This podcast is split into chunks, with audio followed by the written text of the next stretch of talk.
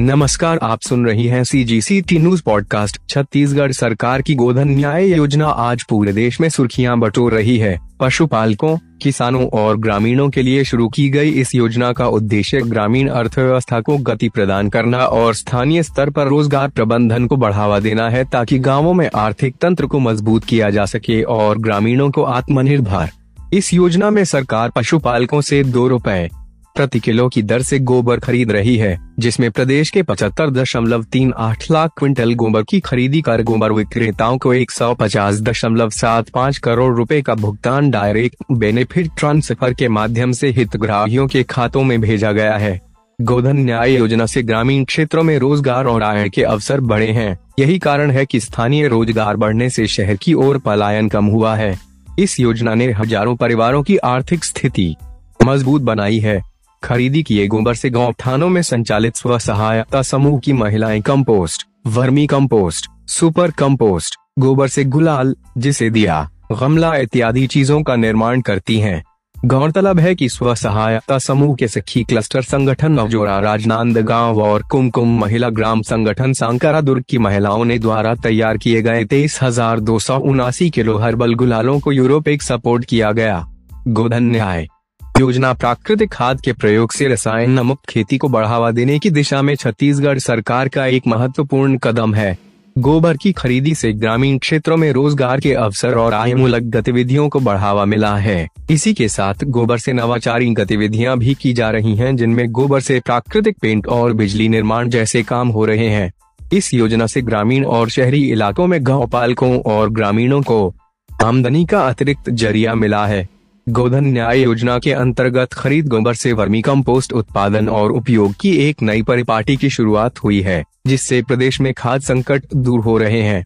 गाँव ठान समितियों और महिला स्व सहायता समूहों को एक सौ तैतालीस दशमलव एक नौ करोड़ रुपए की राशि लाभांश के रूप में दी जा चुकी है। महिला समूहों ने अब तक 20 लाख क्विंटल से अधिक कंपोस्ट उत्पादन किया है। गाँव ठानों में महिला समूहों द्वारा मसाले, फूड्स, पैकेजिंग, साबुन, phenyl hygiene products sanitary napkin इत्यादि वस्तुओं का उत्पादन करते हैं।